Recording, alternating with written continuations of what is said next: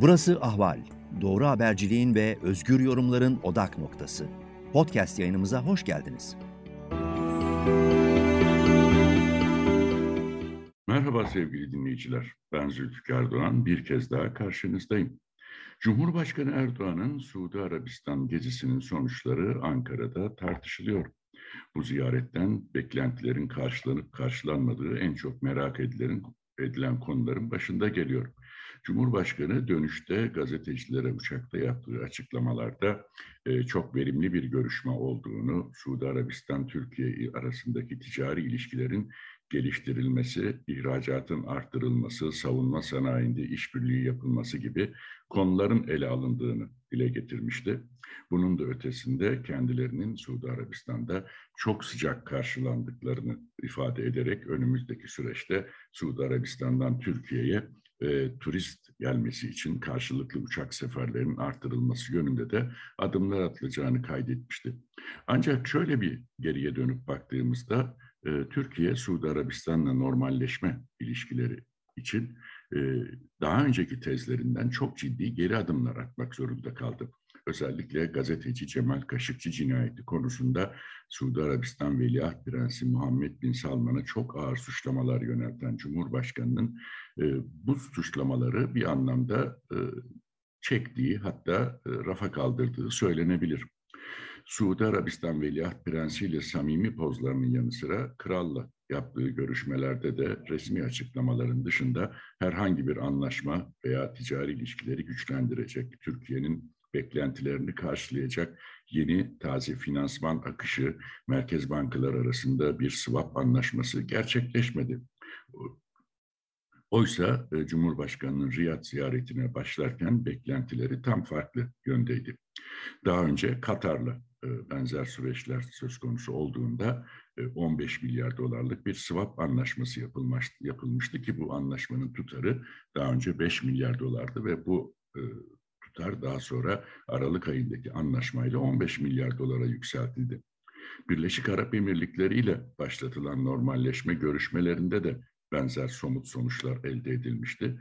Birleşik Arap Emirlikleri Abu Dhabi kalkınma ve yatırım fonundan Türkiye'ye 10 milyar dolarlık bir kaynak ayrıldığını ve bu kaynağın Türkiye'deki yatırımlar için kullanılacağını açıkladı. Aynı şekilde Birleşik Arap Emirlikleri ile Türkiye Merkez Bankası arasında da Ocak ayında 5 milyar dolar karşılığı e, bir swap anlaşması gerçekleşti. Bu ziyaret öncesinde e, iktidarın beklentisi Suudi Arabistan Merkez Bankası ile de en az 10-15 milyar dolarlık bir swap anlaşmasının yapılması, Suudi fonlarından Türkiye'ye bir kaynak akışı sağlanmasıydı. Bu konuda herhangi bir anlaşma olmadığı gibi Suudi yetkililerin resmi açıklamalarına bakıldığında Cumhurbaşkanı'nın söylediklerinin aksine e, biraz daha beklemeyi tercih edecekleri, e, Cumhurbaşkanı Erdoğan'a güvenebilmek için biraz daha e, zamana süreci yayacakları anlaşılıyor.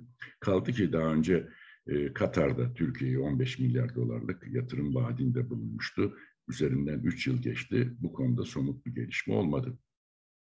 Aynı şekilde Birleşik Arap Emirlikleri'nin 10 milyar dolarlık yatırım e, sözüyle de ilgili şu ana kadar e, atılmış bir adım yok. O nedenle Suudi Arabistan ziyaretinin de bir anlamda söylenenlerin aksine e, Cumhurbaşkanı Erdoğan'ın elinin boş dönmesiyle sonuçlandığını söylemek pek de yanlış olmaz.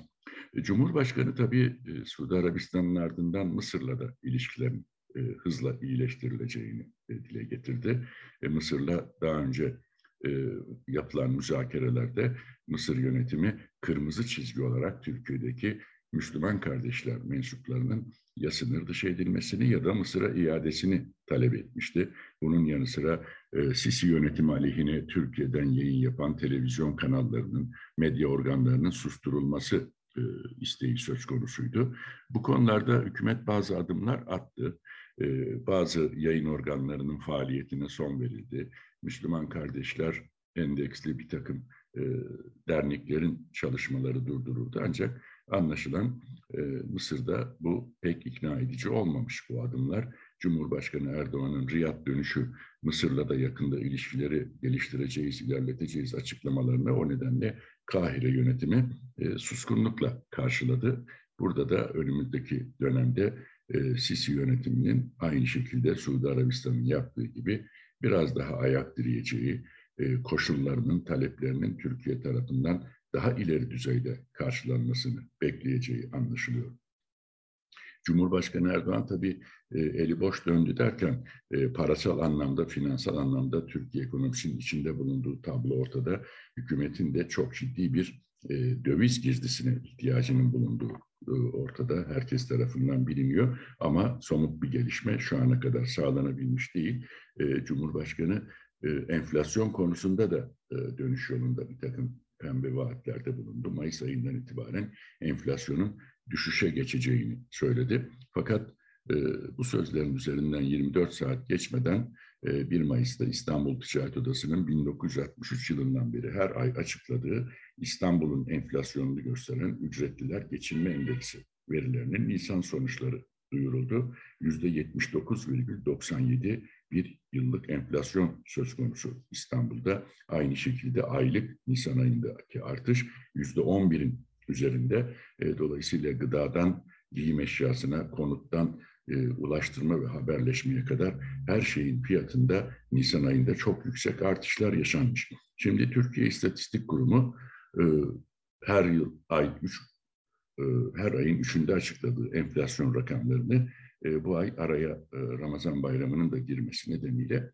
5 Mayıs'ta açıklayacak. En son açıklanan Mart enflasyon rakamı yüzde 61,14'tü. Şu ana kadar e, tahminler Nisan ayındaki zamlar ve fiyat artışları sonrasında aylık enflasyonun yüzde 5 ila 7 arasında gerçekleşeceği ve yıllık resmi enflasyonun da yüzde 70'e yaklaşacağı yönünde. Tabii bu e, çalışanların özellikle 1 Mayıs işçi ve emek bayramında çalışanların taleplerinin de yükselmesine neden oldu. Zaten aylardır bu talepler dile getiriliyordu. Hatta bir ara Cumhurbaşkanı Erdoğan e, asgari ücretin artırılacağını, e, maaşlarla ilgili yeni düzenlemeler yapılacağını söyledi. Ancak Çalışma Bakanı Vedat Bilgin'in e, aynı konuda farklı beyanatları üzerine bu konuda geri, geri adım atmıştı. Şimdi e, Türk İş, Hak İş gibi konfederasyonlar, DİS gibi konfederasyonlar 1 Mayıs'taki düzenledikleri mitinglerde bu konudaki taleplerini daha da yükselttiler. İktidarın ekonomi politikalarına tepkilerini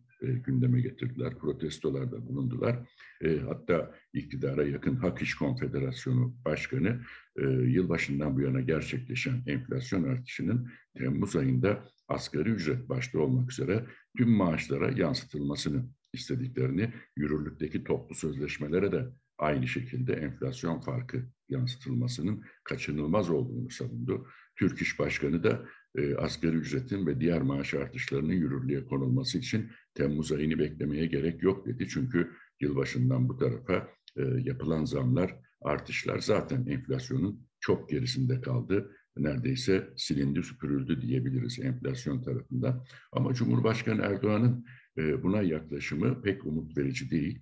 1 Mayıs nedeniyle yayınladığı mesajda e, asgari ücrete Ocak ayında yapılan %50'lik zammı e, gündeme getirerek işte çalışanlarımızı, işçilerimizi enflasyona ezdirmeyeceğiz, bu yaklaşımımızı sürdüreceğiz demekle yetindi. Bu da benim değerlendirmeme göre Temmuz ayında yine milyonlarca çalışanı, emekliyi, asgari ücretliyi enflasyonun altında bir zam oranı ile geçiştirilecek bir hüsran bekliyor diyebiliriz. Tabii buna karşı e, bu kesimlerin tepkisi ne olur? Zaten şu anda iktidarın ekonomi politikalarına yönelik e, oldukça ciddi eleştiriler var.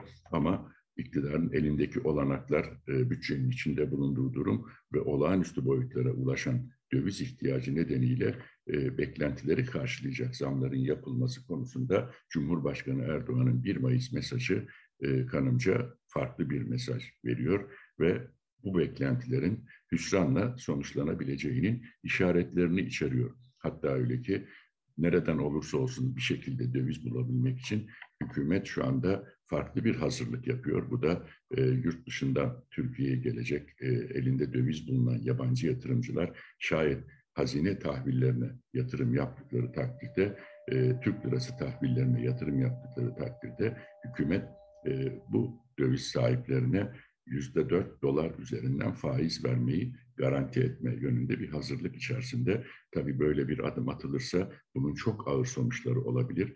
E, Türkiye'nin kredi risk puanı bir anda 800-900 puanlara yükselebilir. Bunun yanı sıra e, yüzde dört dolar faizi vermek, bunu garanti etmek hazinenin dış borç yükümlülüklerini olağanüstü tutarlara çıkartabilir ve giderek çarkların dönmesini çok riskli ve sorunlu bir hale getirebilir. Bütün bunlar Türkiye ekonomisinin önünde bulunduğu önünde bulunan handikaplar ve Suudi Arabistan'a bu umutlarda en azından e, bir katkı, bir çözüm, e, bir miktar kaynak umuduyla gidilmişti. Ama e, ortaya çıkan tablo bu umutların pek de gerçekleşmediğini, verilen sözlerin vaatten öteye geçmediğini bizlere gösteriyor. Benim yorumum ve değerlendirmem bu yönde.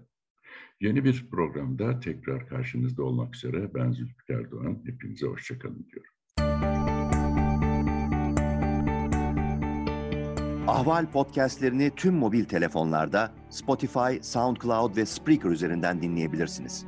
Apple iPhone kullanıcıları bize iTunes üzerinden de ulaşabilir.